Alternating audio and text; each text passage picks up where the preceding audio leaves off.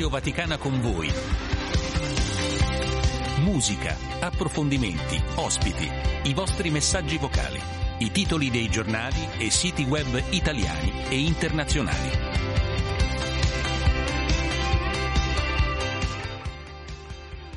Amici ascoltatori, ben trovati, buongiorno, buon sabato. Questo è il magazine di Radio Vaticana con voi. Io sono Luca Collodi con eh, Gustavo Messina per la parte tecnica, Damiano Caprio in regia. Buongiorno anche a Stefano Sparro, la parte musicale fondamentale. Per, buongiorno Luca, buongiorno ai nostri ascoltatori. Per il sabato mattina. Tanto per per iniziare bene il weekend.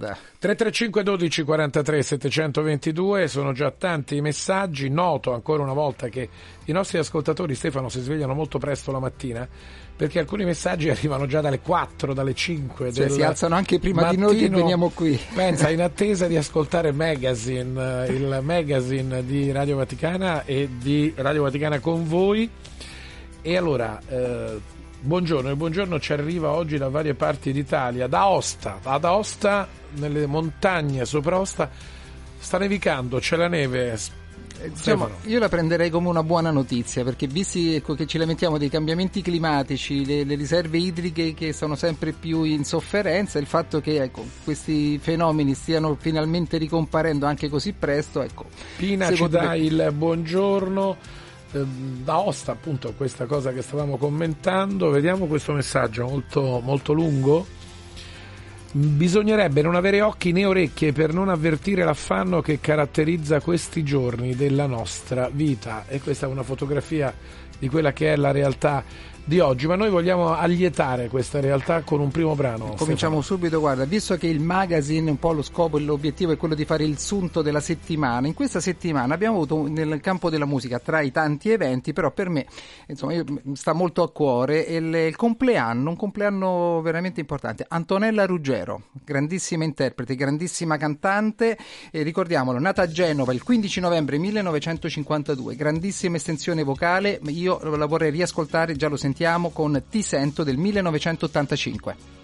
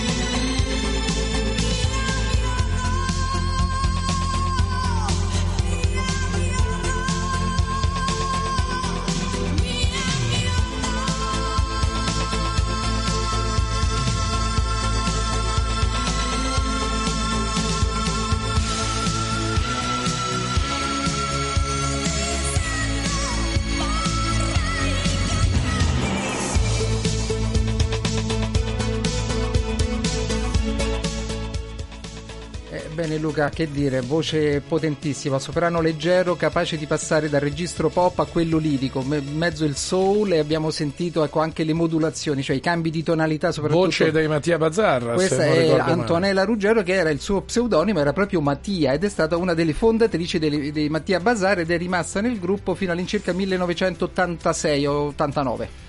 8 e 17, questo è il magazine di Radio Vaticana con voi e i vostri messaggi arrivano, tanti messaggi, 335 12 43 722. È arrivata una poesia, intanto saluto anche Amedeo Monaco, collega di Radio Vaticana Vatican News, buongiorno. Buongiorno Luca e, buongiorno agli ascoltatori. Allora ascoltiamo questa poesia. Direi. Ascoltiamo questa ah. poesia perché poi la ricolleghiamo. In qualche modo la ricolleghiamo. Lo scopriremo tra dopo. poco.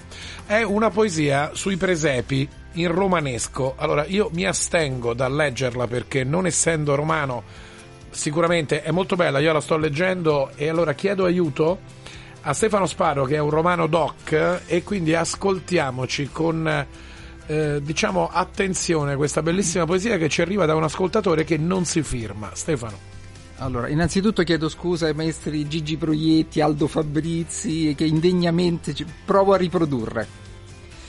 Vi ringrazio decore, brava gente, per sti presepi che mi preparate. Ma che li fate a fa se poi vodiate? Si d'est'amore non capite niente. Per st'amore son nato e ci son morto. Da secoli lo spargo dalla croce. Ma la parola mia pare una voce sperduta nel deserto, senza ascolto.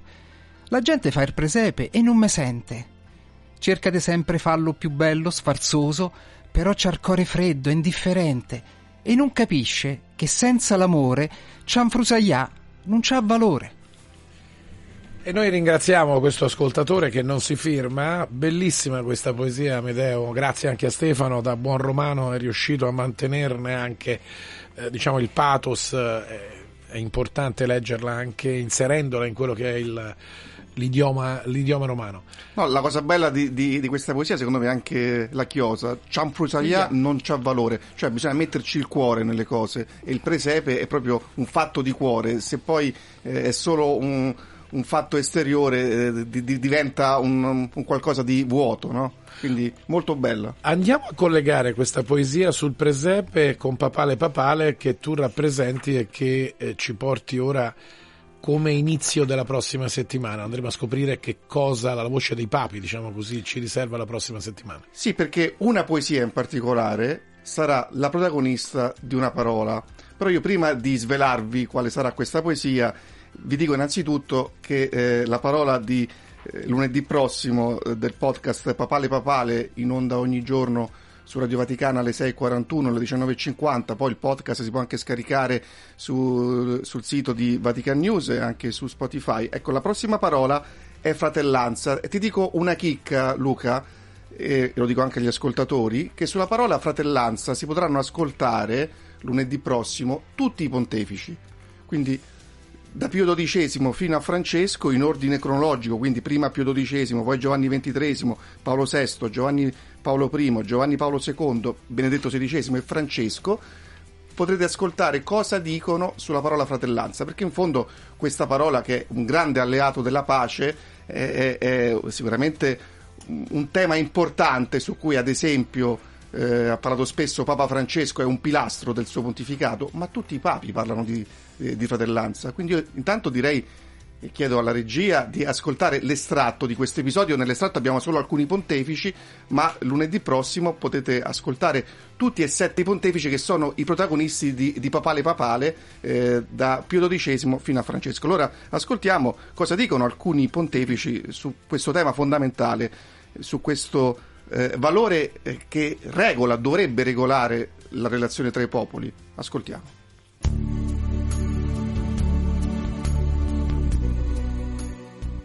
In un popolo degno di tal nome, tutte le inuguaglianze, derivanti non dall'arbitrio, ma dalla natura stessa delle cose, non sono affatto un ostacolo all'esistenza e al predominio di un autentico spirito di comunità e di fratellanza.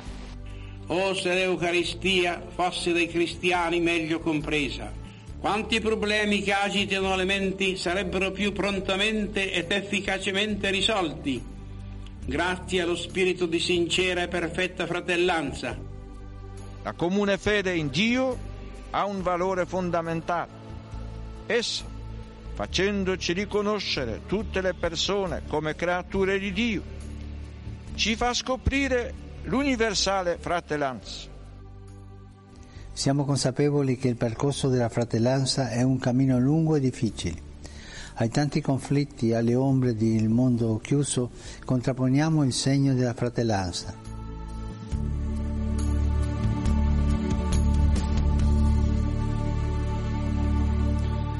E con le parole di Papa Francesco, di, di questo estratto dell'episodio eh, sulla fratellanza di Papale Papale, il podcast che andrà in onda lunedì prossimo, poi questo viaggio tra le parole prosegue con la parola devozione e il giorno dopo arriviamo alla parola fede. E nella parola fede c'è l'aggancio con la poesia che prima abbiamo ascoltato perché potremo ascoltare Giovanni Paolo I che ricorda una poesia di Trilussa mm, in questa poesia eh, anche questo grandissimo poeta romano ha cercato di parlare della fede. Quindi c'è Giovanni Paolo I che ci recita questa poesia.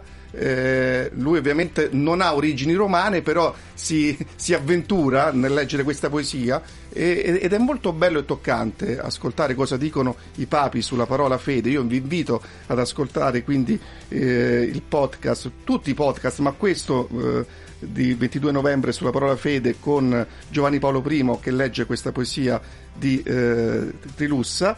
Poi eh, il 23 novembre la parola al centro di Papale Papale è ordinazione e qui i vari pontefici ricordano i giorni della loro ordinazione, anche, anche il giorno della, della loro vocazione. Per esempio c'è l'inserto di Papa Francesco che ricorda un giorno molto importante nella sua vita, quel giorno, dice lui stesso, è il 21 settembre del 53, lui aveva quasi 17 anni, ecco quel giorno, dice il Papa, eh, ho sentito proprio come una voce, una chiamata, ero convinto che dovessi diventare sacerdote. E eh, un'altra parola, sempre della prossima settimana, molto eh, importante per guardare anche al futuro, è la parola radici. E su questa parola, ad esempio, c'è un inserto eh, di Papa Benedetto XVI che nel suo pontificato ha parlato spesso di radici e in particolare di radici cristiane e dice che le, che le radici dell'Europa sono costruite oltre che sulla vita religiosa, sulla testimonianza di tante generazioni di credenti, anche sull'inestimabile patrimonio culturale e artistico. Grazie ad Amedeo Lo Monaco, 6.41 la mattina. 19.50 19.50 su Radio Vaticana il pomeriggio e poi in podcast per chi volesse su web, su internet, ma noi siamo in radio quindi lo ascoltiamo sicuramente attraverso la radio, 6.41 la mattina e eh, 19.50 il pomeriggio, la sera, la sera. Grazie ad Amedeo Monaco, sono le 8.25, a questo punto ci ascoltiamo un brano, linea quindi a Stefano Sparro, ci sono dei messaggi, le, leggemo, le leggeremo tra, tra, poco e poi daremo la linea anche all'osservatore romano. Stefano. E allora cambiamo completamente genere, lo facciamo con Lionel Richie, album Back to Front del 1992, molti successi, tre inediti, Love or Love, um, Do It To Me, ma noi ci ascoltiamo My Destiny.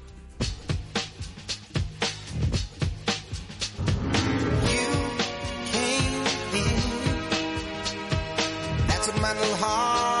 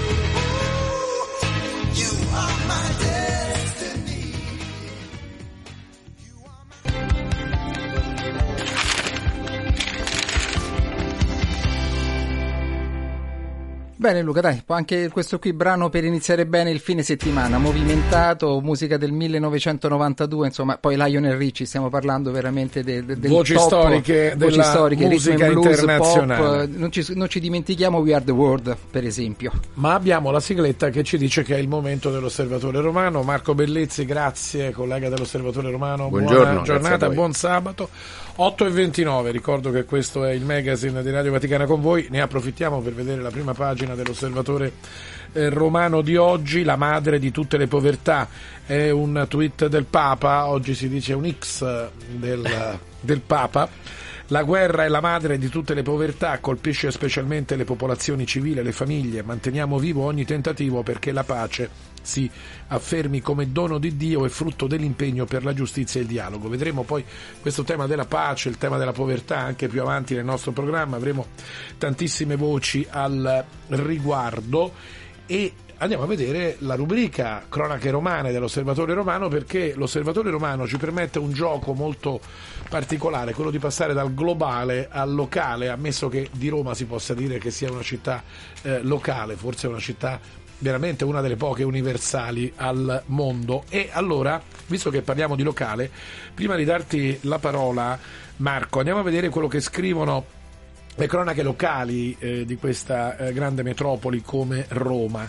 Il messaggero in cronaca locale eh, per eh, l'ATAC, il tema dei trasporti in primo piano, è stata bocciata una delibera del Comune di Roma per l'affidamento diretto della gestione del servizio del trasporto pubblico dell'ATAC. Serve una gara per affidare nuove linee all'ATAC. La Repubblica in cronaca di Roma si parla di Natale, periferie al buio. Il bando per la sponsorizzazione delle luminarie a Roma nelle periferie va deserto per il secondo anno consecutivo. Ci saranno le luminarie soltanto nel centro, via Condotti, Piazza di Spagna e Trinità dei Monti. E mentre le periferie forse non fanno guadagnare molto, queste tre vie per chi regala la luminaria a Roma, a quanto pare può essere molto remunerati- remunerativo. Sì, immagino che ci sia anche una sorta di partecipazione, adesso non so in quali termini, in quali modi, anche delle- dei numerosi esercizi commerciali che ci sono in Sono quelle strade. nel centro insomma, sono dei grandi marchi, non li pronunciamo, che eh, appunto, offrono eh, vedi, avevo, avevo indovinato, insomma, qui bandi, eh, diciamo, quando si parla di bande si parla ovviamente di cose che dovrebbero essere mh, in qualche modo anche pubbliche, qui si parla di iniziative private che ovviamente come sempre hanno, viaggiano su un altro livello, un'altra velocità, un'altra disponibilità economica e purtroppo questa è la eh, situazione. Altro problema di Roma, Marco, è l'usura e il silenzio delle vittime. A Roma solo 11 denunce in un anno per chi chiede soldi che poi eh, deve ridare con interessi assolutamente fuori mercato. C'è una testimonianza di un barista, ho chiesto 10.000 euro, ne ho pagati 340.000 di eh, ritorno di questi soldi e quindi l'usura è un altro tema di Roma. E per darti la parola per eh, cronache romane, dobbiamo ricordare dalla cronaca di Roma del Tempo che domani è a Roma domenica ecologica. C'è lo stop al traffico. Naturalmente possono viaggiare le vetture a benzina Euro 6, le ibride, le macchine a GPL, a metano e elettriche. Non si viaggia a Roma, domani è lo stop al traffico privato dalle 7.30 alle 12.30 e dalle 16.30 alle 20.30. E la rubrica di oggi dell'Osservatore Romano si occupa a proposito di stop al traffico di incidenti stradali. Sì, purtroppo eh, abbiamo tutti avuto eh, prova di quanto sia un problema veramente urgente, sembra quasi che eh, a un certo punto non passi il giorno senza che ci sia notizia di qualche pedone investito, ahimè eh, mortalmente, sono tantissimi gli eh, incidenti mortali che vedono coinvolti i pedoni, ce ne sono stati 40 nell'ultimo anno, Pa- parlo di incidenti mortali, eh, non di semplici ferimenti o sinistri di altro genere.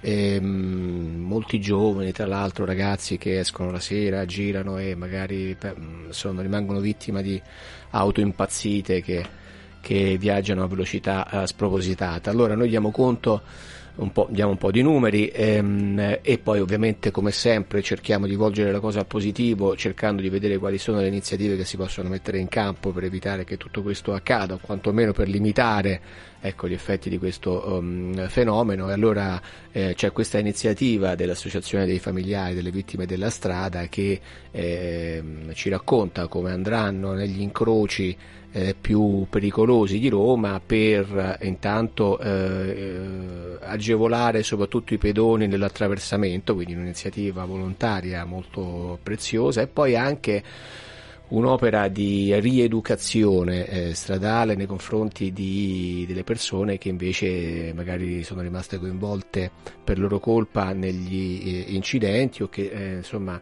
hanno bisogno in ogni caso di avere una rinfrescata su quelli che sono i valori e norme del codice della strada, nonché della convivenza civile ovviamente. È importante saper guidare, farlo bene, anche se a Roma è molto difficile e c'è tutto il tema dei monopattini che certamente sono anche causa di tanti incidenti, questo lo dobbiamo dire. Sì, sì, sì, assolutamente, perché là dove c'è una deregolamentazione, i monopattini eh, viaggiano sostanzialmente in maniera selvaggia, quindi vengono posteggiati vengono soprattutto sui marciapiedi. Ma, magari posteggiati è già un termine che evoca qualcosa di, come dire, di disciplinato, invece molte volte si trovano abbandonati per terra, magari dietro una curva o dietro un incrocio e io stesso ho avuto Uh, sono stato proprio testimone oculare di un uh, monopattino lasciato qui vicino da noi sotto il tunnel che, che va a Porta Cavalleggeri, c'era un, dietro una curva cieca c'era un monopattino, fortunatamente sono riuscito ad evitarlo, io ero con un ciclomotore, quindi, ma veramente è un, um, un, tema veramente urgente perché è molto molto pericoloso. Tra l'altro molte città europee hanno in centro vietato l'uso dei monopattini, nonostante che poi fosse stato un momento in cui tante città per facilitare la mobilità anche a basso impatto ecologico, diciamo, di inquinamento, hanno favorito. Sì, Roma è una città, come vediamo anche dai tuoi racconti, assolutamente complessa, soprattutto dal punto di vista del traffico. Non, non ci nascondiamo che il monopattino aiuta, agevola un po' la, la, diciamo, la circolazione però eh, non a queste condizioni. Non aiuta le regole. Grazie a Marco Bellizzi, a grazie all'Osservatore buona giornata, Romano. Buona Questo lo troveremo oggi a partire dalle 15 online e anche nel cartaceo in alcune edicole romane. Sono le 8.36, dobbiamo poi recuperare Stefano un po' di musica subito, veloci, e veloci. poi abbiamo un altro ospite pronto in uh, telefono. Allora, sicuramente un brano che apprezzerai ma apprezzeremo tutti, è un po' anche paradossale perché è talmente famoso che il suo autore a un certo punto decise di non proporlo più né nei concerti né nelle raccolte dei, dei dischi. Stiamo parlando di Ivano Fossati, la mia banda suona il rock, questi suoni internazionali, sentiamo il riff di chitarra caratteristico. Eh, Luca, facciamo un salto indietro, 1979.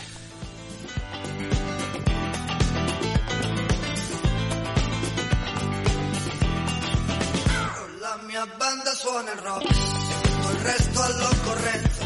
Sappiamo bene che da noi fare tutto è un'esigenza. È un rock un bambino, soltanto un po' latino. Una musica che è speranza, una musica che è pazienza. È come un treno che è passato alla stazione, sì, ma dormivamo tutti. E la mia banda suona il rock, per chi l'ha visto e per chi non c'era. E per chi quel giorno lì inseguiva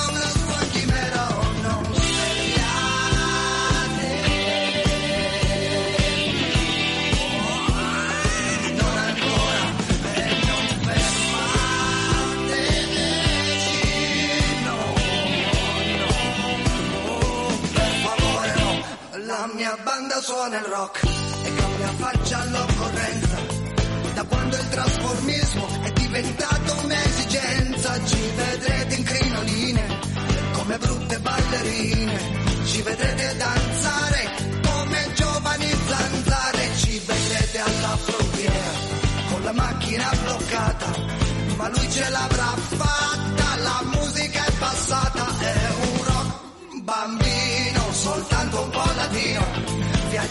passaporto e noi dietro col fiato corto, lui ti penetra nei muri, ti fa breccia nella porta, ma in fondo viene a dirti che la tua anima non è morta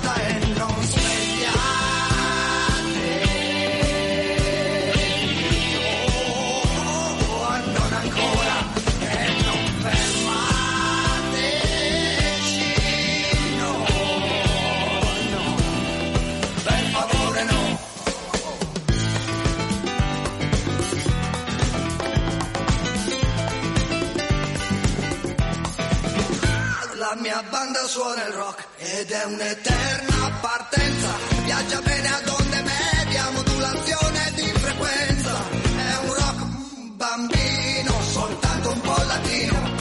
Una musica che è speranza, una musica che è pazienza. È come un treno che è passato con un carico di frutti. Eravamo alla stazione, sì, ma dormivamo tutti. E la mia banda suona il rock per chi l'ha visto e per chi non c'era. Per chi quel giorno lì inseguiva una sua chimera.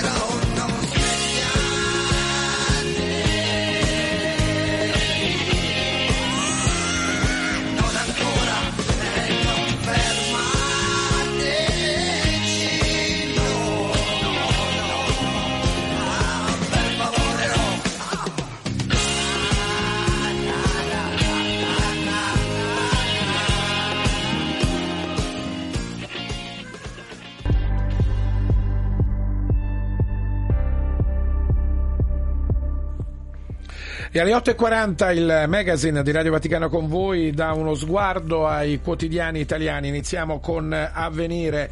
Poveri lavoratori, l'allarme della Caritas.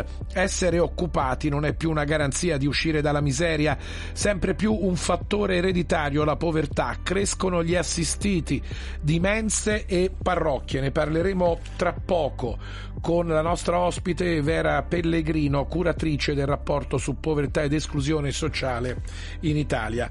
Ancora da avvenire la pagina estera Gaza, SOS epidemie e l'Iran minaccia.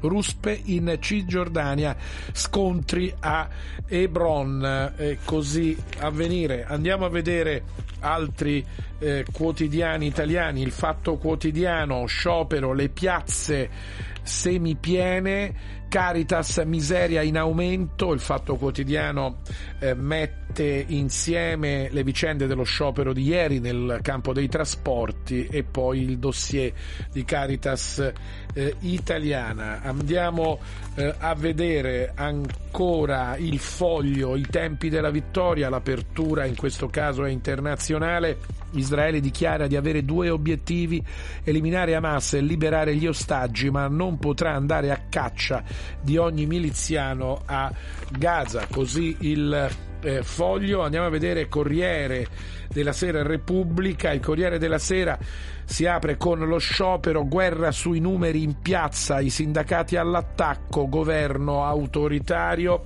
Sul Corriere della Sera c'è un editoriale a firma di Nicola Saldutti, malessere politica, il dialogo serve a tutti. Le vicende riguardano le polemiche sullo sciopero prima proclamato, poi per intervento del governo ridotto a quattro ore.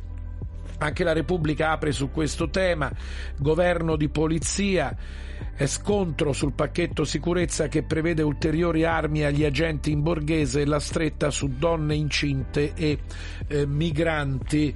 Eh, così Repubblica, mentre il giornale apre, come vedete la dialettica sullo sciopero è molto forte sui quotidiani questa mattina, sciopero fiasco totale, quattro gatti alla manifestazione, così la pensa il giornale, mentre a livello internazionale a parlare il generale Petreus, Hamas va distrutta, Israele deve occupare e restare a Gaza. Il messaggero di eh, Roma c'è eh, sulla stretta sicurezza un dossier del Viminale, aumentano furti e rapine nelle strade italiane, soprattutto nelle grandi città. La città più pericolosa d'Italia sarebbe Milano, emerge dai dati del Viminale.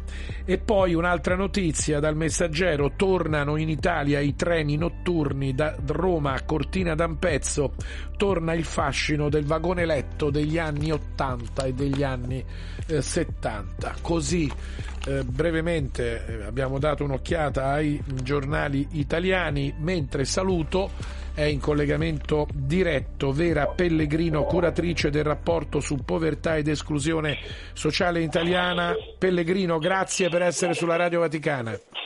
Grazie a voi. Allora, aumenta la povertà in Italia, questo è un dato che voi state rilanciando, il lavoro non è più una causa di benessere ed è un'altra riflessione abbastanza grave questa.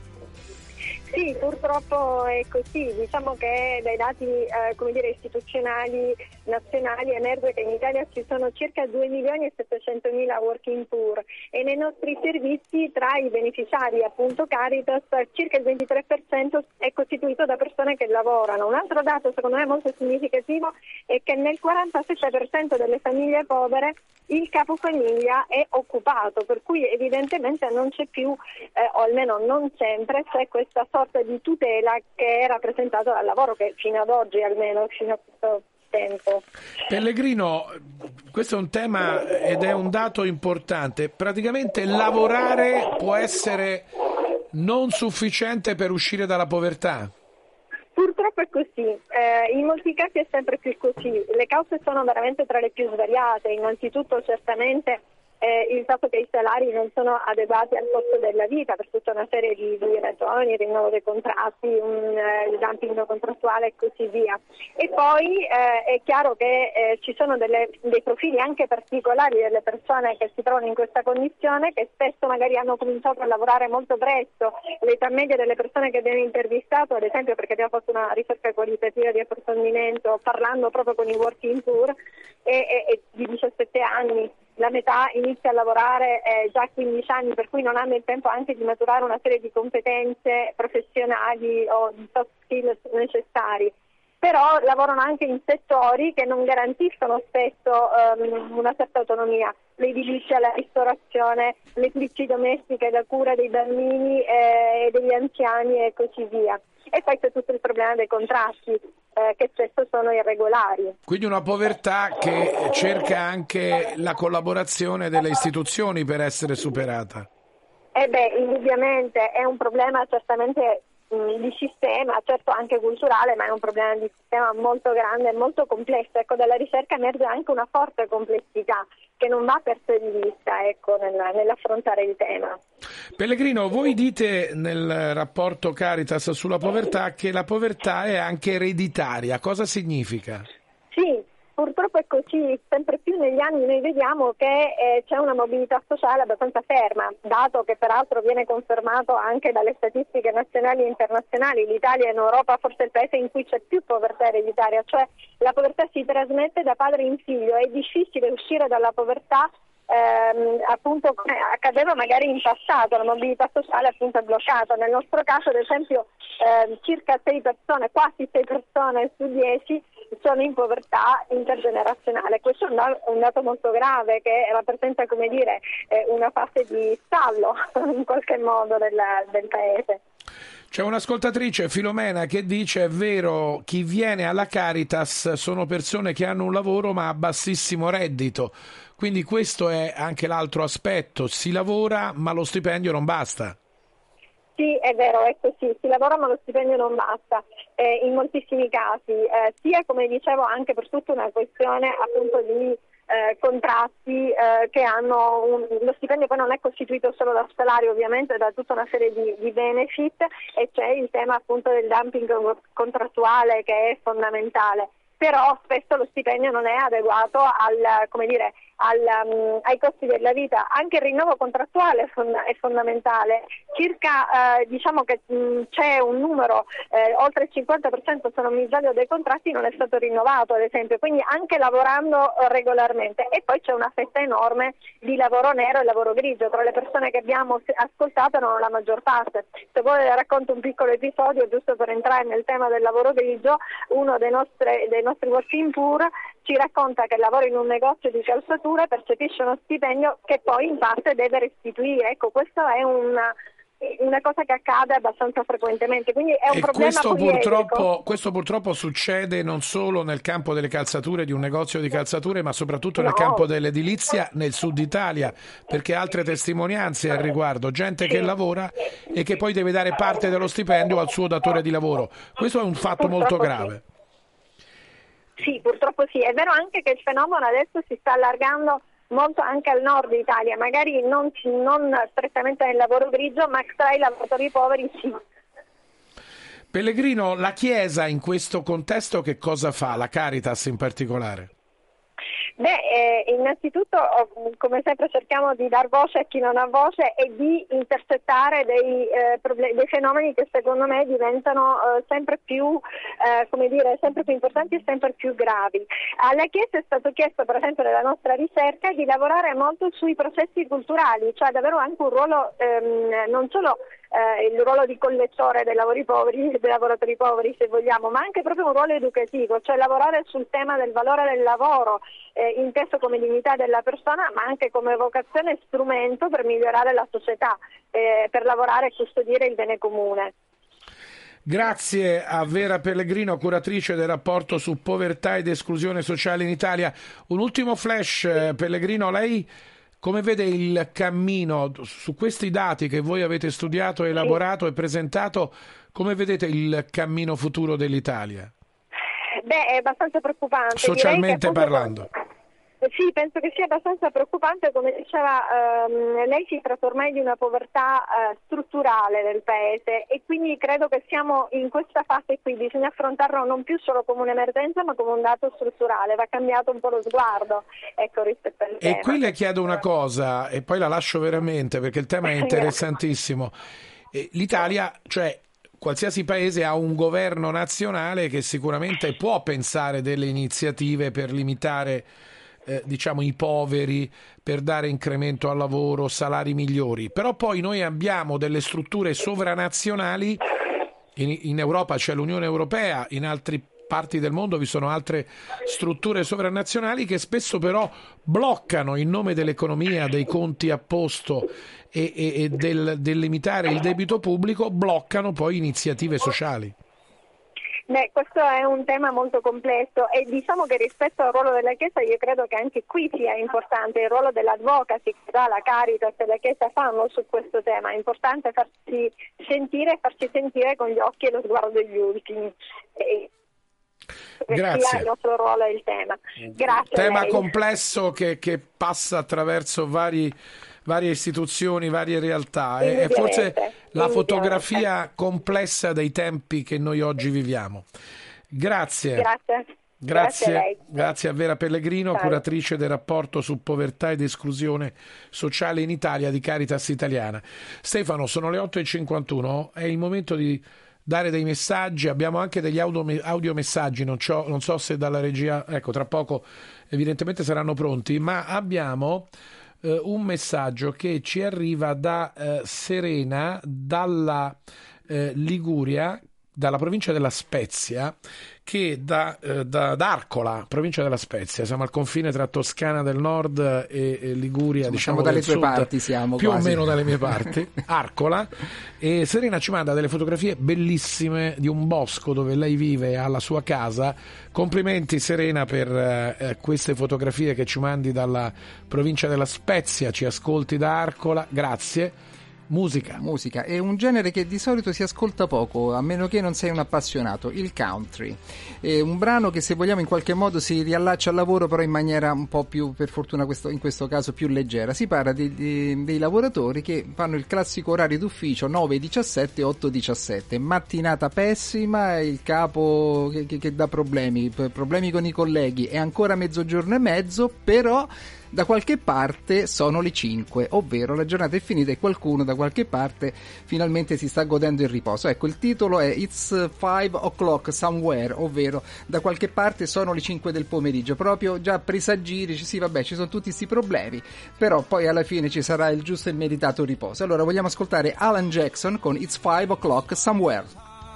That old clock is moving slow, and so am I.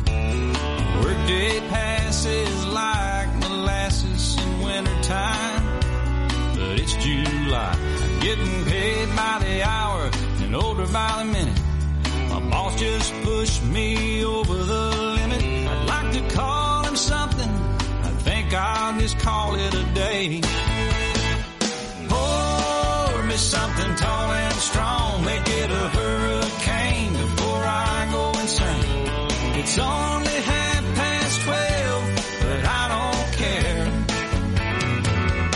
It's five o'clock somewhere.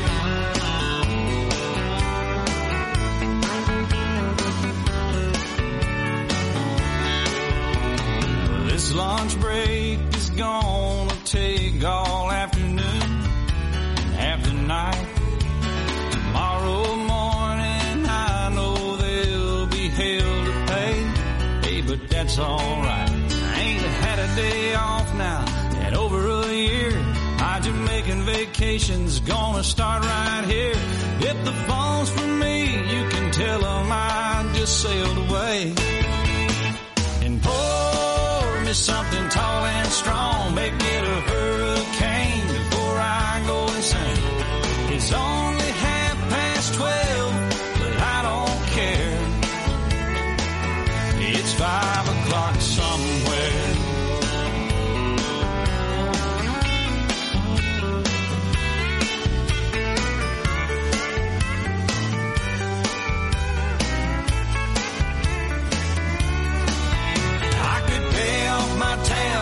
Myself in a cab, and be back to work before two. At a moment like this, I can't help but wonder what would Jimmy Buffett do? Funny you should ask, Alan. I'd say, pour me something tall and strong, make it a hurricane before I go insane. It's only half past twelve,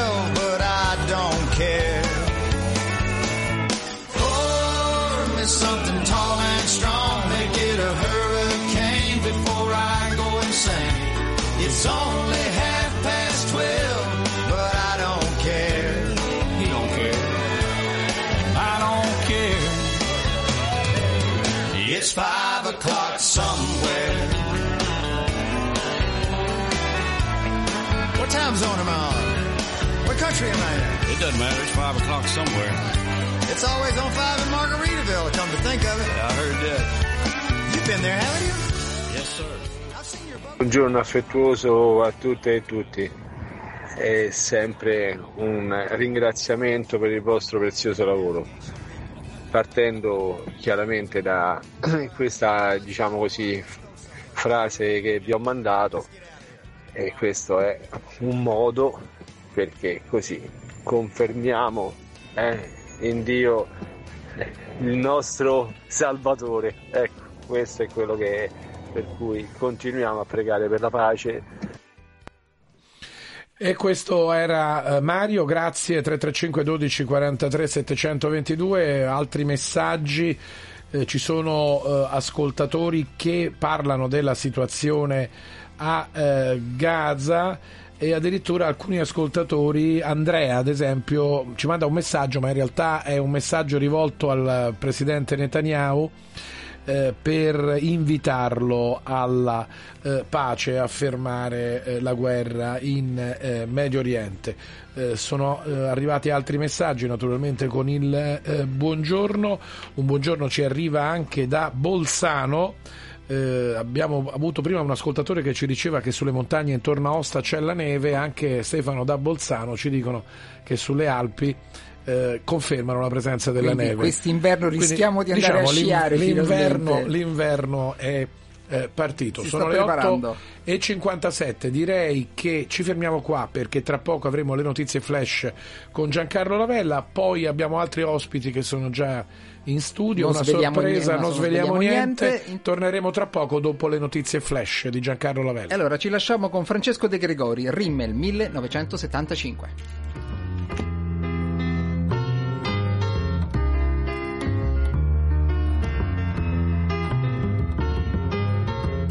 e qualcosa rimane fra le pagine chiare e le pagine scure. E cancello il tuo nome dalla mia facciata e confondo i miei alibi e le tue ragioni. I miei alibi e le tue ragioni. Chi mi ha fatto le carte mi ha chiamato vincente, ma uno zingaro è un trucco. E un futuro invadente, fossi stato un po' più giovane. L'avrei distrutto con la fantasia. L'avrei stracciato con la fantasia. Ora le tue labbra puoi spedirle a un indirizzo nuovo e la mia faccia sovrapporla a quella di chissà chi altro. Ancora i tuoi quattro assi, vada bene di un colore solo.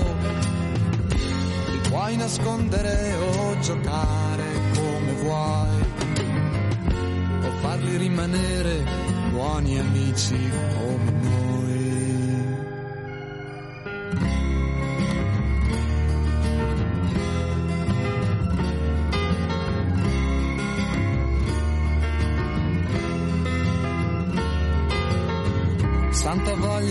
vivere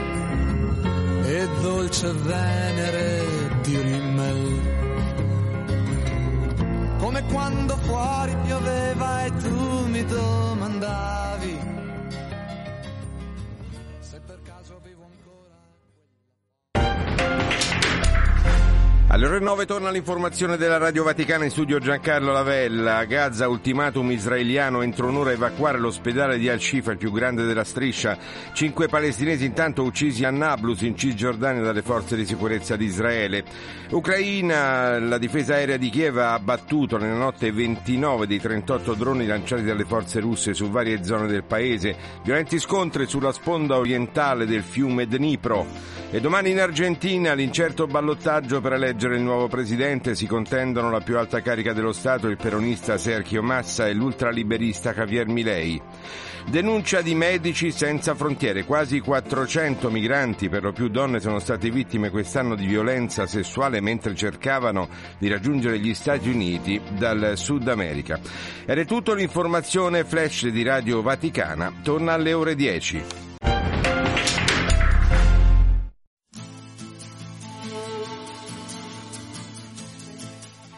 E ritorna la musica di Radio Vaticana con voi Magazine con Mariella Nava, Così è la vita 1999. Così è la vita che ci sospende, con i suoi segni inconfondibili,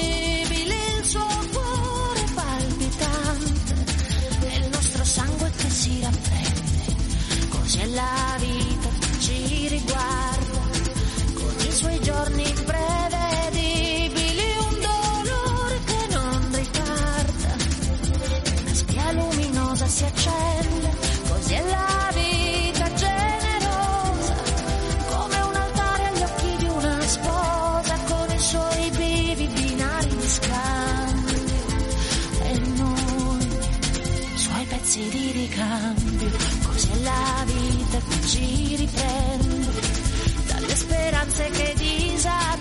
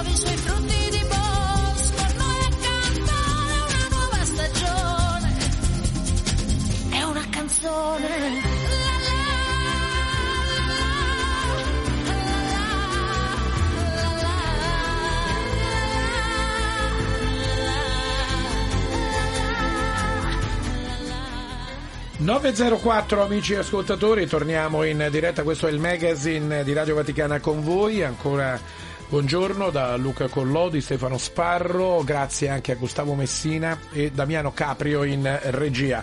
È il momento di andare a vedere i titoli che presenta il nostro portale Vatican News. Sentite il sottofondo che ci accompagna nella lettura del portale. Il Papa incontrerà i parenti degli ostaggi israeliani e i familiari di palestinesi a Gaza.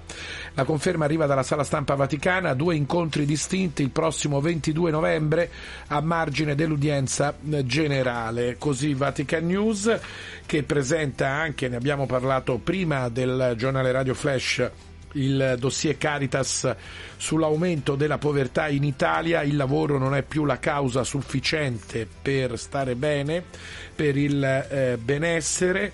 Poi l'incontro del Papa a Casa Santa Marta eh, con alcuni migranti, in particolare con Pato, 30 anni, un migrante dal Camerun che a fine luglio ha perso la moglie e la figlioletta, morte di fame, caldo e sete nel deserto tra Tunisia e Libia nel tentativo di raggiungerlo in Italia e in Europa. Il giovane, scrive Vatican News, che alle parole del Papa pianto era accompagnato da un sacerdote e ancora della dell'impegno, dall'impegno del Dicastero per lo sviluppo umano integrale. Il Papa ha detto di aver pregato molto per la famiglia scomparsa di eh, Pato.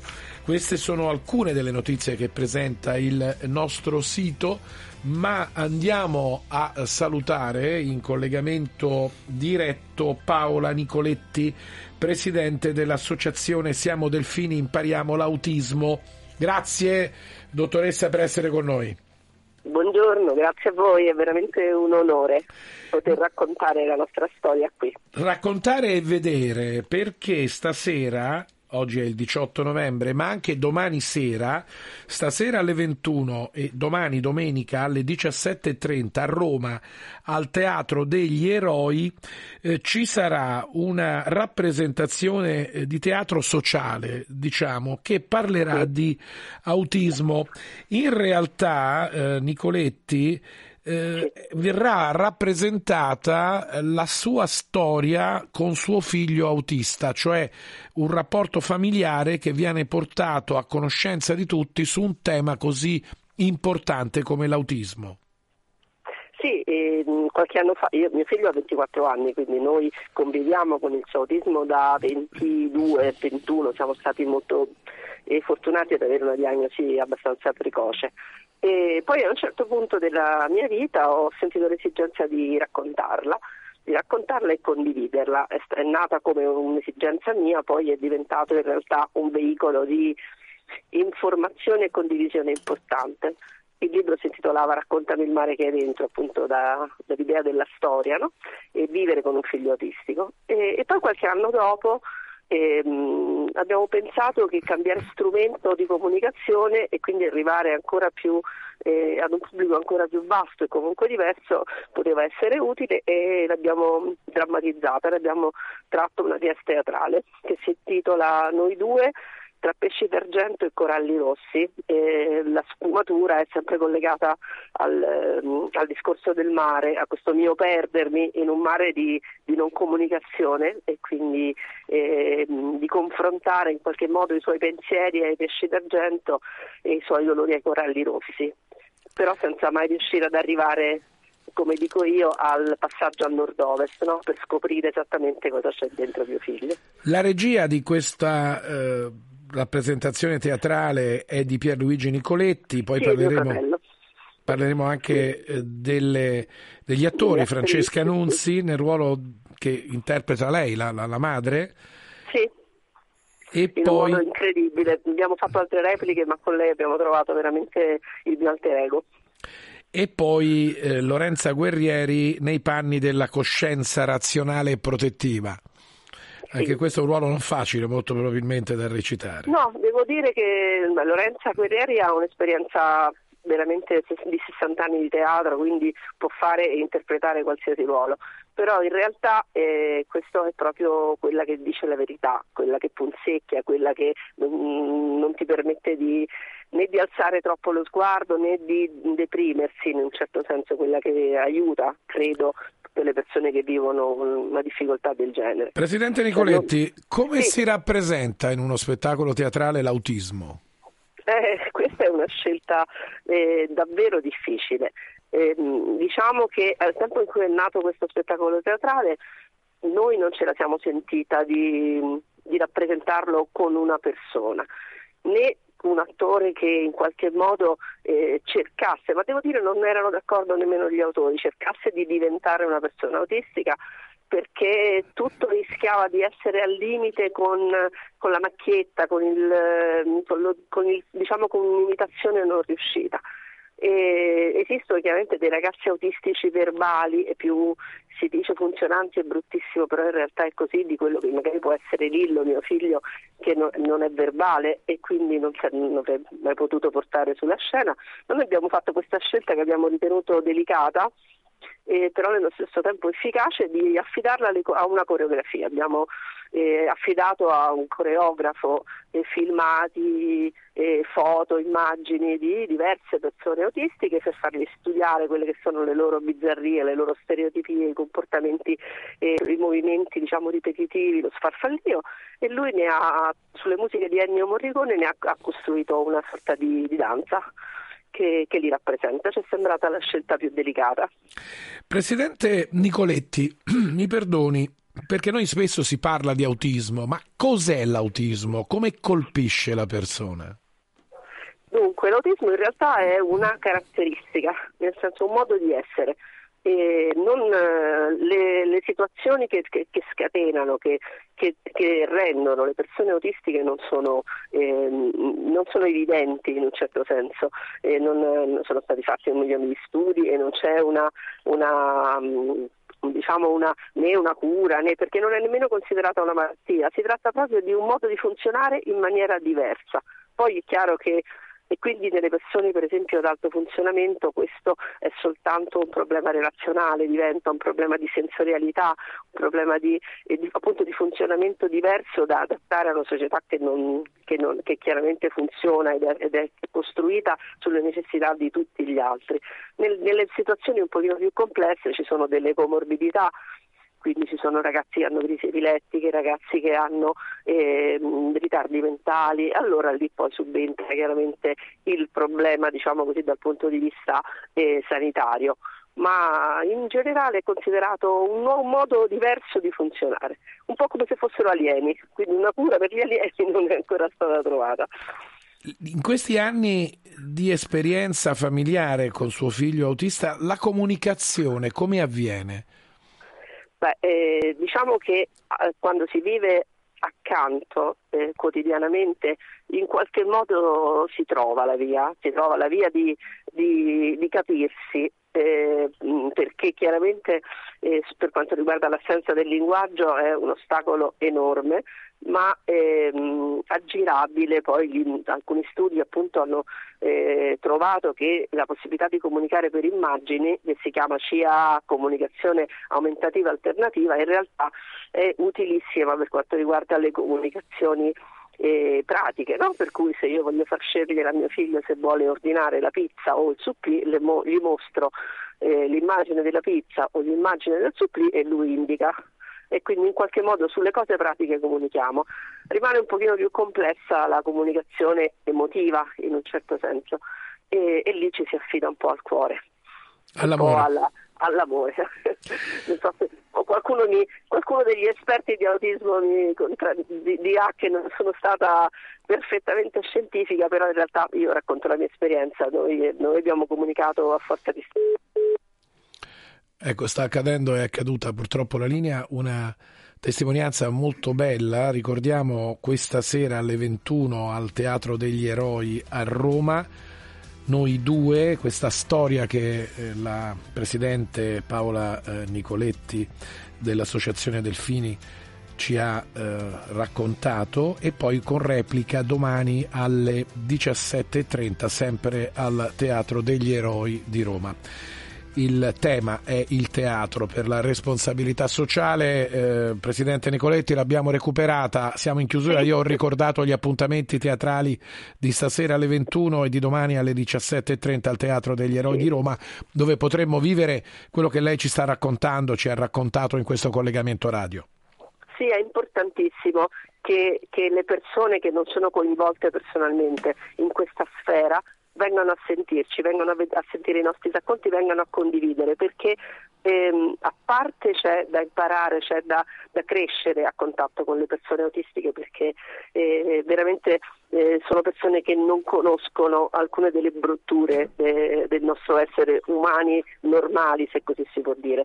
In più eh, sicuramente eh, la cosa migliore che si può fare per le persone autistiche è superare la difficoltà del, del, della relazione un po' più complicata e, e, e dedicare il proprio tempo. Quindi eh, venire ad, ad, ascoltare, venire a vedere lo spettacolo si tratta eh, di cambiare punto di vista e sapersi approcciare in qualche modo.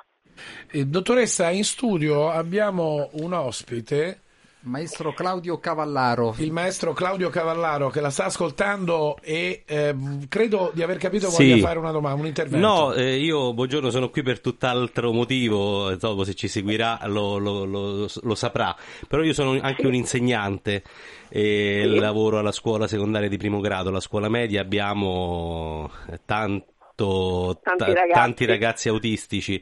Lei ha usato la parola amore, il cuore, e confermo quanto sia necessario l'amore e il cuore, oltre ovviamente alla grande preparazione che hanno gli insegnanti sì. nel lavorare con questi ragazzi e, e, devo dire che io insegno musica, non, non, sono insegnante di sostegno e non conosco bene appunto, cioè conosco questo mondo perché, perché ho a che fare con dei ragazzi autistici, ma l'amore non è soltanto nostro per loro, ma è anche loro per, loro, loro per noi perché sono Mi dei ragazzi meravigliosi. Sì. Assolutamente. Ecco, volevo... comunque Grazie, grazie, grazie perché devo dire che Gabriele, mio figlio Lillo, per noi eh, è nato in un momento in cui gli insegnanti di sostegno non c'erano o non erano preparati, chiaramente adesso certo. magari la preparazione e, e, devo dire che se le cose hanno funzionato in qualche modo è stato grazie appunto alla, alla, alla relazione personale che si scatenava con mio figlio, quindi al, al cuore degli insegnanti eh, che ce l'hanno messa tutta, magari senza sapere, senza conoscere, eh, però ce l'hanno messa tutta certo. e hanno permesso che il, che il percorso scolastico fosse quantomeno piacevole, se non è stato utile come potrebbe diventare. Fortunatamente sono cambiate le cose, adesso c'è anche molta eh, preparazione, molta formazione per gli insegnanti, ma il cuore rimane rimane. È importantissimo, grazie davvero. Allora, grazie. Presidente, buon lavoro e soprattutto buon spettacolo. Ricordiamo stasera 18 novembre alle 21, domani alle 17.30 al Teatro degli Eroi e eh, si cercherà eh, con questa rappresentazione che è un, una sorta di teatro per la responsabilità sociale di capire meglio l'autismo. Grazie a Paola Nicoletti, Presidente dell'Associazione Grazie a voi, grazie Siamo Delfini. Impariamo l'autismo. Grazie, buon lavoro. Io vi aspetto, vi aspetto in teatro stasera. Grazie alle 21 al Teatro degli Eroi. Grazie, Grazie a lei, buon lavoro. E sono le 9.18. A Eh, questo punto io però eh, ti cedo il Eh, microfono perché dobbiamo fare una spoilerata come si dice oggi, però partiamo allora con la sigla e da lì capiremo tutto.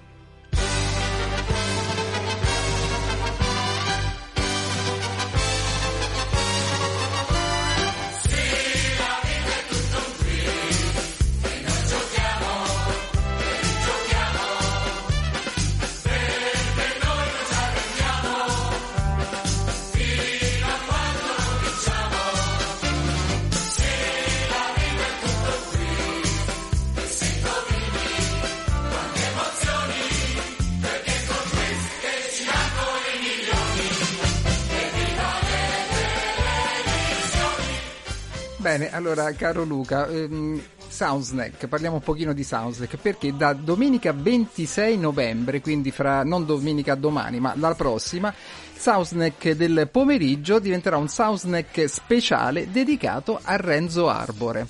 Cioè, perché questa figura? Beh, perché sappiamo è un personaggio che ha veramente portato la rivoluzione ovunque sia andato. Adesso stiamo ascoltando la sigla della famosa Indietro Tutta e il maestro Claudio Cavallaro è qui per questo, perché lui è il biografo ufficiale di Renzo Arbore, quindi mi ha accompagnato un po' come Virgilio eh, con Dante in questo mondo arboriano e stiamo preparando, continuando a preparare un ciclo di otto puntate. Claudio, a te la palla. Allora, grazie, grazie per avermi ospitato con voi. Eh, beh, io sì, sono il biografo di Renzo Arbore, è una delle cose di cui mi compiaccio di più, come dire. E, e qualche tempo fa sono stato ospite di Stefano per, eh, per, altri motivi, perché dovevo lanciare una rassegna di cui sono direttore artistico e chiacchierando abbiamo scoperto questa comune passione per Renzo Arbore. Parleremo di cosa? Intanto ricordiamo che ormai siamo alla vigilia degli 80 anni della radio, perché il prossimo anno si, si festeggiano, eh, chiedo scusa, i 100, 100 anni della radio.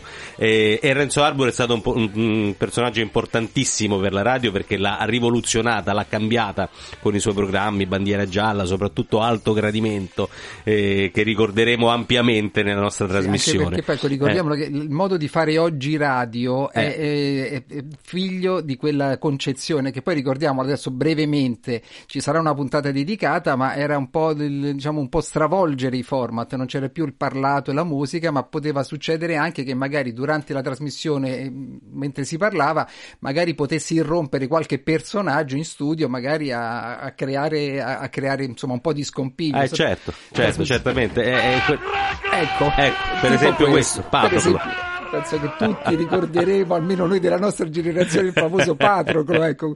E quindi, ecco, un po' rivisitare ecco, come la radio e anche poi la musica. Esattamente. Renzo Arbore ha fatto una, come, come ha scritto eh, un altro giornalista che poi dopo di me ha scritto un libro su Arbore, ha fatto una rivoluzione gentile della radio, della televisione, della musica. E io eh, non ho vissuto l'epopea di alto gradimento perché sono nato negli anni Ottanta, però ho vissuto l'epopea di quelli della notte notte di Indietro Tutta di cui abbiamo ascoltato la sigla e soprattutto ho vissuto il Renzo Arbore musicista che ha rilanciato la canzone umoristica con il clarinetto e con altre canzoni che ha eh, rilanciato la, la, canzone napoletana in tutto il mondo con l'orchestra italiana lo swing italiano per cui eh, è stato veramente un, un innovatore e uno, uno scopritore. Eh, e, e, e, poi eh, ricordiamoci che eh, Renzo Arbore come disc jockey anche ha lanciato eh, dei personaggi molto importanti, mi viene da pensare a Lucio Battisti e, e ad altri, per cui credo che sia eh, una persona a cui dobbiamo molto, sia voi che fate radio, che appunto avete imparato tanto È da lui, maestro praticamente, sia chi fa musica, insomma, non... Eh, non, eh, non, dobbiamo dimenticarcelo. E io direi anche ancora una cosina in più, aggiungerei sì. la riscoperta della canzone umoristica. Eh certo. Giocare un po' con la malizia, col doppio certo, senso, certo, che è un po' tipico, so, questa ironia, però sempre gentile e pulita. Sempre educata, senza sempre, mai eccedere. Senza mai eccedere, però ti faceva vedere un altro mondo sì, praticamente. Sì, quindi... Mai esplicita e insomma questa, questa, è la grazia di Renzo Arbore.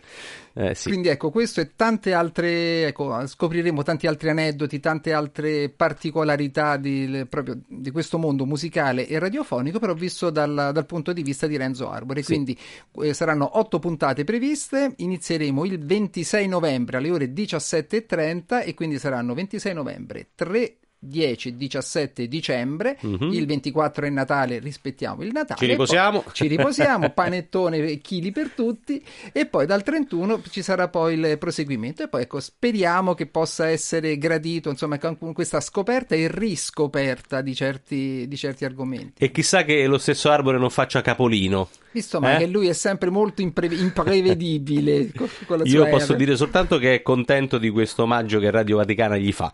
Per cui. E noi siamo più- molto contenti ecco, di poter ospitare, anche se in maniera ecco, un po' diciamo, indiretta, come ripeto, uno che è il papà di, diciamo, di noi che facciamo la radio. Luca, secondo te, un tuo ricordo di alto gradimento sicuramente l'ascoltavi anche tu. Beh sì, la radio eh, in casa mia era molto frequentata e mi ricordo suoni, io anch'io diciamo eh, ricordo quel periodo come eh, è, è lì che forse molti si sono innamorati anche della radio perché lo stile eh, di Arbore era Certo. proprio radiofonico, mi permetto di dire più che televisivo. Certo, sì, sì. E il suo gioco di suoni era fantastico, la radio ne guadagnava tantissimo da questo punto di vista. Esattamente, con Boncompagni anche, con Bracardi, con Marenco. E qui insomma, stiamo parlando delle origini Eh, eh, della radio, perché poi dietro anche Arbore ci sono tantissimi nomi della- dello spettacolo italiano del passato che so- a- tutti quanti sono passati attraverso la radio, molti sono partiti dalla radio. Certo, e lo stesso è successo a lui e che poi appunto ha sconfinato anche in tv, nella musica.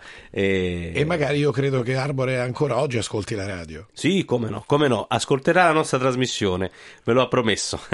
Bene, allora guarda, Allora, un saluto e un ringraziamento. Cento anni di vita della radio dimostrano poi come questo strumento sia immortale. Certo. Assolutamente. Allora, per chiudere questa parentesi incursione arboriana, lo facciamo con un brano dell'orchestra italiana, che anche questo argomento che sarà oggetto delle puntate. Ci vogliamo ascoltare Luna Rossa, una versione live, credo che sia dal concerto del Carnegie Hall. Alla Carnegie Hall, sì, sì. Vai.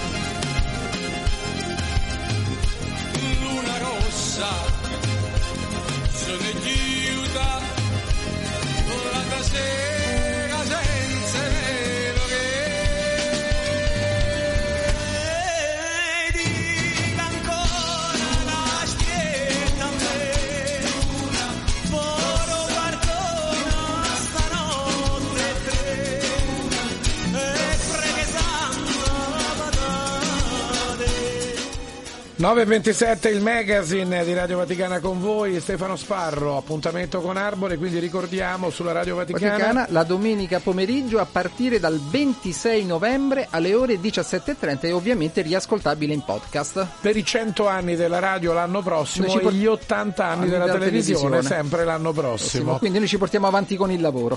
335 12 43 722 Andrea dice saluti ad Arbore, e Presenteremo. gliele faremo, gliele faremo arrivare attraverso questo programma di Radio Vaticana a lui dedicato. È il momento di andare a vedere quello che scrivono alcuni siti internazionali. Sono le 9 e 28. Iniziamo con eh, il sito internet della CNN. L'esercito israeliano afferma che avanzerà ovunque si trovi ad Hamas. Aumentano le indicazioni, scrive la CNN, di una potenziale offensiva di terra nel sud di Gaza mentre cresce la pressione su Israele affinché trovi le sue affermazioni sull'attività di Hamas. Andiamo ancora avanti perché sul tema del Medio Oriente noi andiamo a eh, prendere anche la BBC, il sito della BBC. Israele afferma che consentirà a due camion di carburante al giorno di entrare nella striscia di Gaza dopo le pressioni in tal senso da parte degli Stati Uniti. Queste sono le notizie che troviamo su due grandi siti, CNN e BBC per la crisi del Medio Oriente. Andiamo a vedere Nigrizia, è una notizia eh, che riguarda l'Africa e riguarda lo sport. L'Eritrea rinuncia ai mondiali del 2026. La Federcalcio dell'Eritrea non ha spiegato i motivi di questa decisione, ma molti osservatori, scrive Nigrizia, ritengono che la scelta sia stata fatta per evitare che altri calciatori approfittino delle trasferte all'estero per chiedere asilo politico. Questo ce lo dice Nigrizia. Restiamo in Africa perché ancora Nigrizia ci dice che molti ospedali, il 50% degli ospedali africani non hanno l'energia elettrica e dispongono ancora di corrente elettrica instabile. Ci sono dei punti di energia solare e l'instabilità della corrente elettrica nel 50% pensate degli ospedali in Africa è un ostacolo anche alle cure eh, sanitarie, ci si affida a gruppi elettrogeni spesso a nafta. Andiamo in eh, Sudan dove eh, c'è allerta, ce lo dice la Croix, il giornale cattolico francese, c'è allerta di pulizia etnica nel Darfur. Dalle Nazioni Unite all'Unione Europea continuano a crescere gli allarmi per i crimini attribuiti alle forze di supporto rapido e ai loro affiliati arabi commessi contro il popolo nel Sudan occidentale. Quindi ancora il Sudan in eh, primo piano. Queste sono le notizie che riguardano alcuni dei siti internazionali maggiori, ma torniamo alla crisi del Medio Oriente perché sul Medio Oriente ieri ha parlato anche il cardinale segretario di Stato Parolin, si trovava in un convegno di telefono azzurro che parlava di minori, ci arriveremo anche qui eh, tra poco, di violenze e di tutela dei minori a margine ha parlato della eh, crisi in Medio Oriente e non solo. Andiamo ad ascoltare questo breve inserto del cardinale Parolin rilasciato all'esterno dell'ambasciata d'Italia presso la Santa Sede a margine di questo convegno di cui parlavamo di telefono azzurro. La, la preoccupazione continua, la preoccupazione è grande, ecco, si spera che si arrivi da una parte alla liberazione degli ostaggi. Crediamo che la liberazione degli ostaggi è uno dei punti fondamentali della soluzione dell'attuale problematica, ecco, tenendo conto appunto dell'aspetto umanitario di chi c'è lì, ecco, donne, uomini, bambini, no? neonati, donne incinte, eccetera. E poi il, il cessate il fuoco, ecco, il cessate il fuoco e quindi anche l'aspetto del, eh, umanitario, quindi eh, l'arrivo degli aiuti, la, dire, la, cura dei feriti. Tutti questi conflitti dovrebbero essere tenuti presenti e soprattutto quello dell'Ucraina perché è un conflitto sanguinosissimo, sanguinosissimo.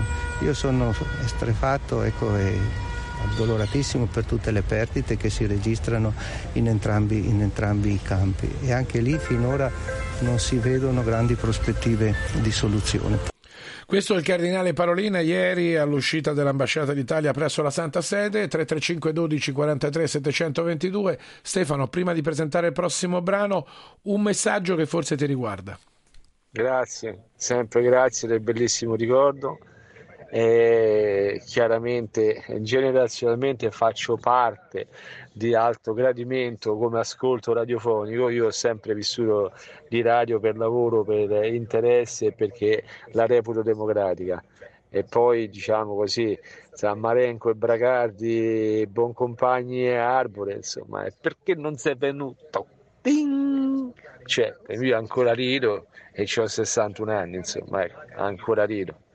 Buona giornata a tutti, grazie, grazie, grazie. Guarda Mario, Continuiamo già, anche adesso soltanto per la tua imitazione già stavamo ridendo e ti posso assicurare che fare una selezione tra tutti i personaggi, le trasmissioni di alto gradimento è stata difficilissima perché sono uno più divertente dell'altro. Comunque lo ricordo, Soundsnack speciale Renzo Arbore a partire dal 26 novembre alle ore 17.30 e appunto seguiremo musica, alto gradimento, ironia e, e tutto ciò che riguarda ecco, il, il buon ascolto sia della musica che della radio.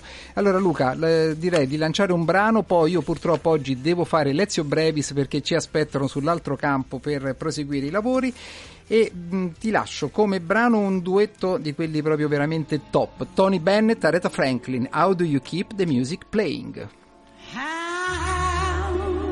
do you keep the music playing?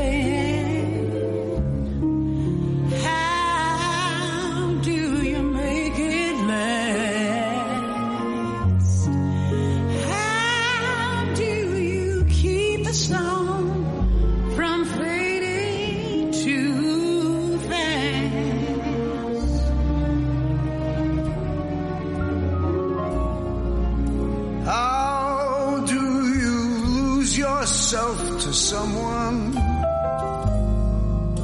and never lose your way? How do you not run out of new things to say?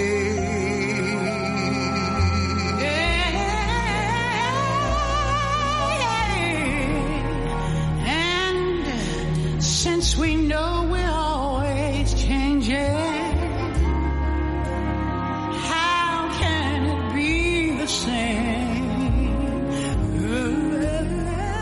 tell me how year after year you're sure your heart will fall apart. Each time you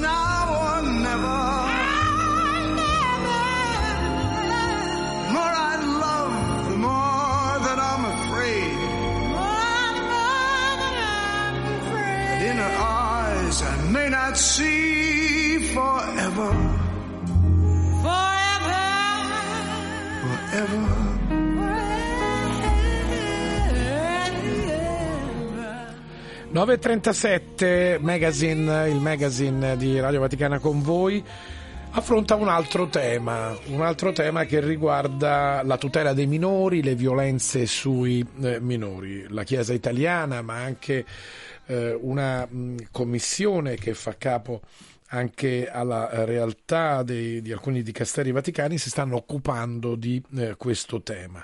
Lo ha fatto la conferenza episcopale italiana ad Assisi qualche giorno fa nella loro eh, riunione eh, globale dei vescovi italiani.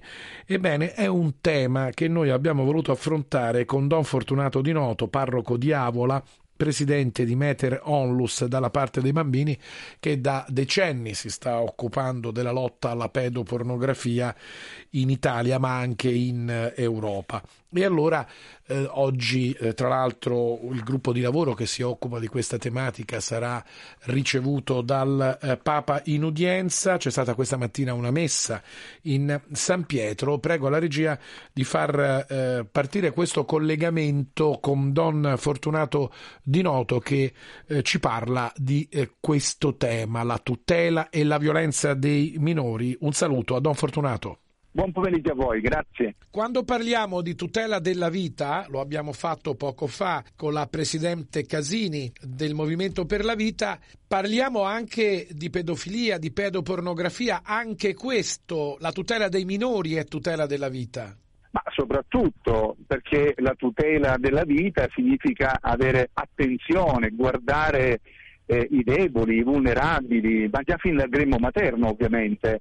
E quindi di conseguenza la tutela dei minori sta proprio nel cuore eh, della vita di un uomo, di un cristiano e perché no, nella vita della Chiesa, proprio la via eh, principale della Chiesa è proprio l'uomo. E se l'uomo è anche un bambino, anzi è un bambino a maggior ragione bisogna tutelarlo. Anche dagli abusi sessuali. Fondamentale questo impegno che non solo la Chiesa si è posta come missione e come amore nei confronti dei piccoli prediletti del Signore e quindi di conseguenza credo che sia un fatto prettamente eh, come dire, naturale, una vocazione, una chiamata che viene dal Signore. Don Di Noto, la Chiesa italiana riunita ad Assisi ci dice che le vittime dei casi di pedofilia nella Chiesa segnalati in Italia nel 2022 sono 54. Beh, già il numero eh, è grave perché anche un solo caso risulterebbe un fatto gravissimo perché adulti hanno abusato di minori e quindi di figli di Dio e quindi i nostri figli e sono i figli della Chiesa Madre.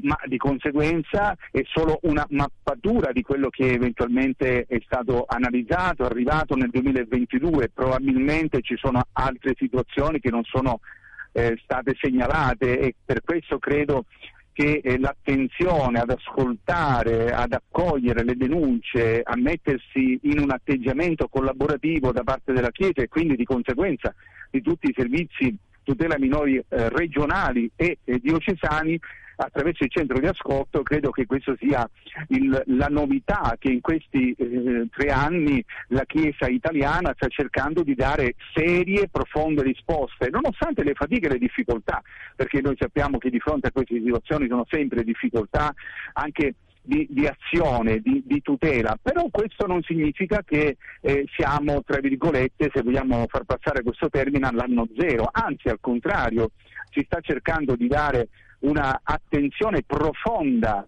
alla tutela dei bambini e soprattutto alle vittime che devono essere ascoltate, accompagnate, orientate e tutelate. La maggior parte degli abusi si sarebbe verificato in parrocchia da parte di sacerdoti e di laici. E certo, perché del resto, se è vero come è vero, la, la, parrocchia dovrebbe essere luogo di tutela privilegiato, a volte, ahimè, non sempre, la parrocchia diventa il luogo dove si consumano i più abietti e efferati delitti eh, gravissimi nei confronti dell'intimità e dell'integrità dei bambini. Evidentemente qui c'è a monte la formazione e il non equilibrio da parte dei sacerdoti che sono macchiati di questi reati e perché no anche di famiglie o coppie operatori pastorali che certamente vivono una profonda malessere interiore che fa un danno enorme nei confronti dei bambini. Voglio ribadire che non possiamo più tollerare il fatto che avvengono questi fatti, perciò è veramente un lavoro molto più profondo che va a monte e che è necessario far sì che le nostre parrocchie, i nostri ambienti ecclesiali, ma mi aggiungo anche i non ecclesiali, devono avere la massima protezione e le buone prassi affinché non accadano questi diritti. Don Di Noto, dobbiamo dire, dopo questo lavoro che sta facendo anche la Chiesa italiana, che purtroppo gli abusi sui minori non riguardano soltanto la Chiesa, ma purtroppo la quotidianità anche in altri ambienti della nostra vita. Ma questo lo diciamo con molta forza, con molta decisione, perché eh, il problema degli abusi sessuali e soprattutto la pedofilia e la pedopornografia, definizione che potete trovare sul sito della Polizia Postale Italiana, è veramente uno degli eh, delitti più abietti che si possa fare sui minori. Il fenomeno è globale, mondiale, trasversale, il fenomeno è tanto così grande che è quasi inquantificabile ed è per questo che forse dobbiamo iniziare a pensare che l'abuso sessuale sui minori dovrebbe essere definito, quindi di conseguenza pedofilia e pedopornografia, un crimine contro l'umanità. La Commissione per la tutela dei minori della Chiesa italiana si riunisce in questo fine settimana a Roma per fare cosa? Ma innanzitutto eh, è il primo incontro di tutti i referenti diocesani ed anche dei centri di ascolto eh, che ci riuniamo per, fare, per ascoltarci, per fare il punto della situazione, per comprendere alcune buone prassi che si sono già attuate in tantissime regioni e in tantissime diocesi. E questo era Don Fortunato Di Noto, parroco di Avola, presidente di Metere Onlus dalla parte dei bambini. Abbiamo voluto parlare di tutela e violenze sui minori. L'intervista naturalmente è stata registrata nella giornata di ieri pomeriggio. È il momento di ascoltare un brano musicale. Saluto intanto Don Massimo Tellan, parroco di San Giovanni Crisostomo a Roma, dirigente scolastico della scuola parrocchiale Paolo VI che è venuto a trovarci. Scopriremo tra poco per mh, quale motivo, ma intanto Don Massimo, ci andiamo Buongiorno. ad ascoltare. In sottofondo sta partendo un Pino Daniele. Non so se, se rientra nei tuoi gusti musicali. Moltissimo, come non. Dubbi non ho è il brano che ci stiamo ascoltando. Perché so già dove mi porterà. Fra milioni di persone, lui ha scelto te e non ti tradirà. Non mi fido del mio cuore, perché so già che soffrirò.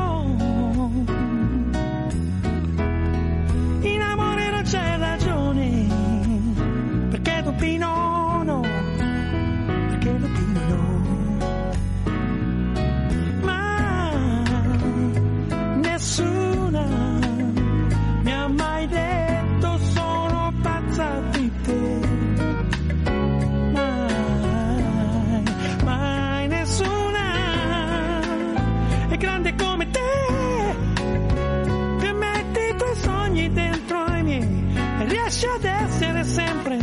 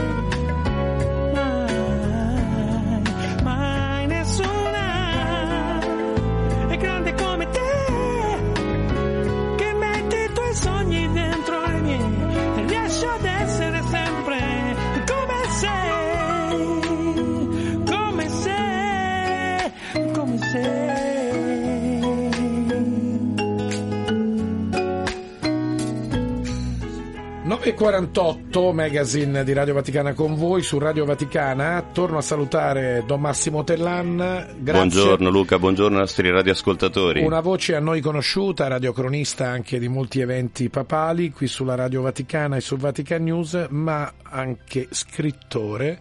E abbiamo qua in redazione l'ultima fatica, diciamo, di Don Massimo Tellan. È un libro che ci mette nella predisposizione di prepararci al Natale. Serafino è il titolo, La salvezza raccontata da un asino. Serafino è un asinello. È l'asinello, è un asinello un po' particolare perché eh, è l'asinello che scopriremo, senza spoilerare troppo come dicono i giovani oggi eh, il racconto, eh, è l'asinello che troveremo poi in tutti i nostri presepi, eh, l'asinello della mangiatoia. E nelle storie bibliche l'asino ha un ruolo molto importante. Ritorna spesso dal più celebre asina di Balaam, che oltretutto troveremo anche nel racconto di Serafino in qualche modo, c'è questa presenza, ma mh, si gioca anche un po' sul sottotitolo fondamentalmente sull'asino, e vuole giocare anche un po' su questo, no? richiamando quello che dice Gesù nel Vangelo che eh, la rivelazione il padre la fa a chi non si crede dotto, intelligente, ma ai semplici, agli umili. Quindi la salvezza raccontata da un asino eh, vuole essere anche un po' un gioco di parole su questo. Serafino però è un asinello un po' cocciuto e guarda un po' anche agli angeli, ha un rapporto privilegiato con gli angeli. Sì, perché proprio richiamando l'episodio dell'asina di Balaam, eh, il racconto biblico, quell'asinello lì, già, quell'asinella, aveva la capacità di vedere l'angelo che in qualche modo cambia la storia di Balaam facendone da uno stregone che doveva maledire Israele in un profeta invece della salvezza che annuncerà eh, il sorgere della stella di, da Giacobbe che appunto è il Salvatore, Gesù stesso. Potremmo dire, eh, Don Tellan, eh, che l'asinello serafino è un po' una tua guida di uomo e sacerdote alla scoperta della verità, quindi alla scoperta in questo caso della nascita di Gesù.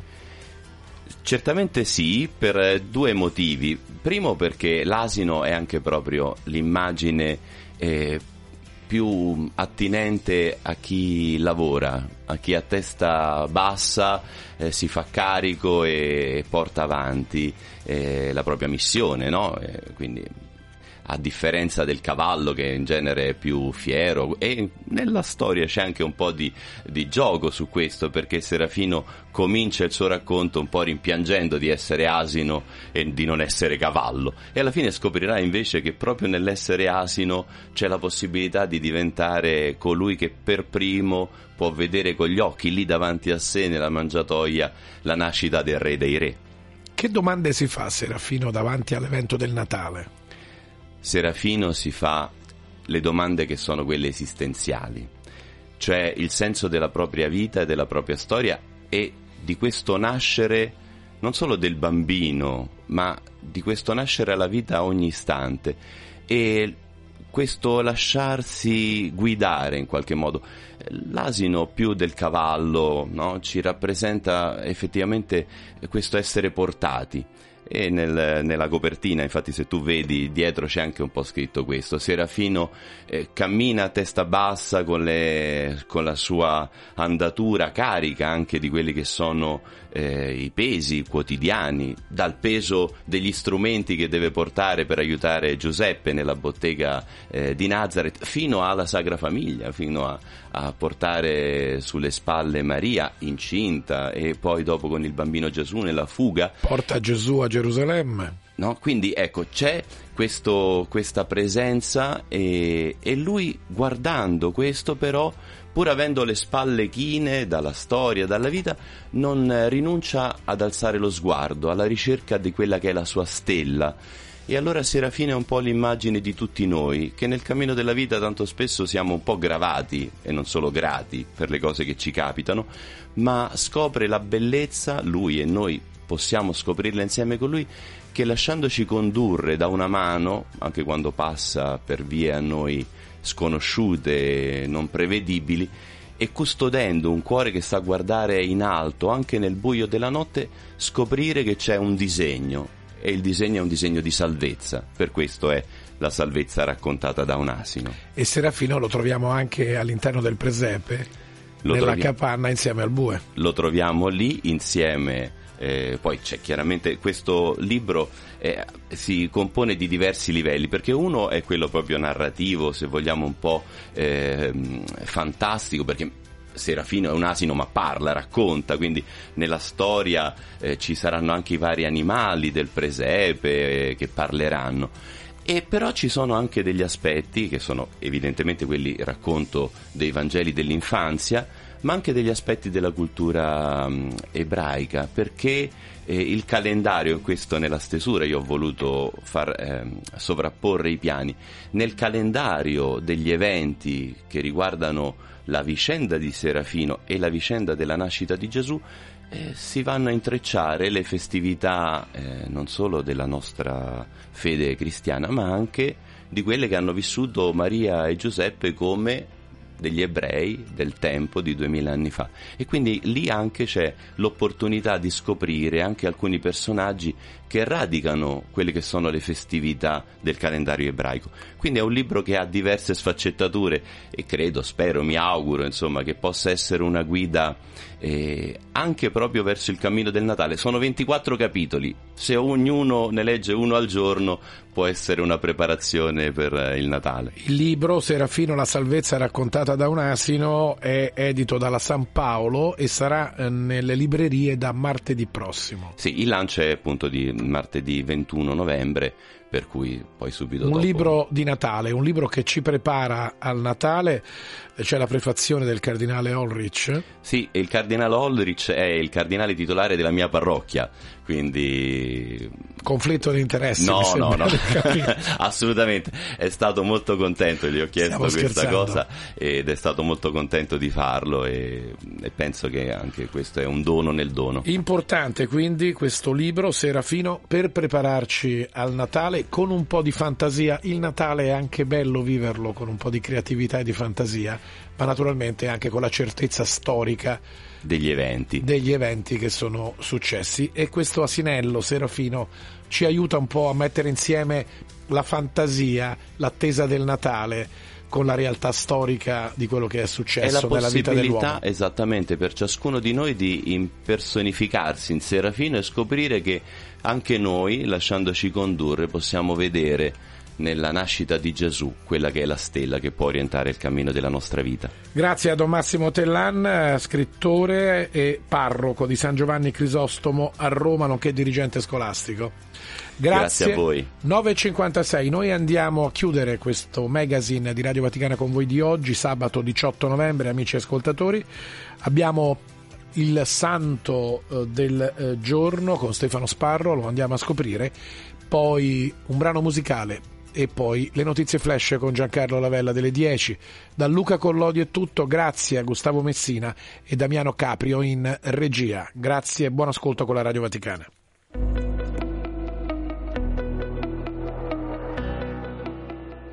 Oggi, 18 novembre, la Chiesa ricorda Santo Oddone, abate di Cluny. Nato nei pressi di Tours intorno all'880, Oddone viene inizialmente avviato alla vita da cavaliere, ma poi si fa monaco a Cluny, il maggiore centro spirituale dell'Europa contemporanea. Qui riprende la regola benedettina con rigore, tanto da essere considerato il rifondatore della regola monastica. Oggi inoltre la Chiesa ricorda San Romano di Antiochia e Santa Filippina Ducesne.